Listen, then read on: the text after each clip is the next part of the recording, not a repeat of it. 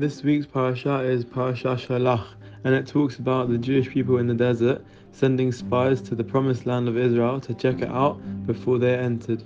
The spies came back and gave a report, and they were punished when they came back, even though they were asked to do this. What was the reason for their punishment? Many reasons are given for this, but I think the spies were punished because in their report they used a key phrase which they didn't need to use when describing the size of the people of the land of Israel. The phrase they used was they said the land was full of giants and giant fruit, food, etc.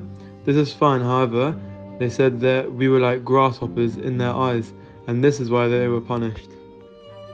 Because when they compared us to grasshoppers, it no longer became a report, it became an opinionated story. It's impossible for the spies to know how we would appear in the people that lived in Israel's eyes. Often in our lives, we might think that we might appear smaller in other people's eyes than we really are without any reason. And there's something great we can learn from the story. What we can learn is that we're not grasshoppers, we're much more. We have so much potential to do great things in our lifetime. We should have self belief and live up to our full potential. Shabbat Shalom Umevarach.